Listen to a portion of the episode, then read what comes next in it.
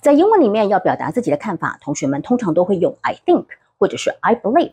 那除了这两个之外，你还有别的说法吗？今天高曼老师要跟你分享四个很常见的，我认为。首先，第一个跟大家分享的是，在我看来，In my opinion，在我看来，这个决定太危险了。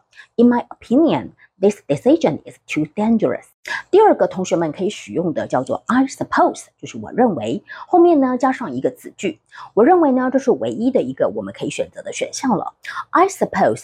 This is the only option we can choose。第三个，同学们可以说的是从我的角度上来看，叫做 From my point of view。从我的角度上，也就是在我看来，他是一个很有才华的经理。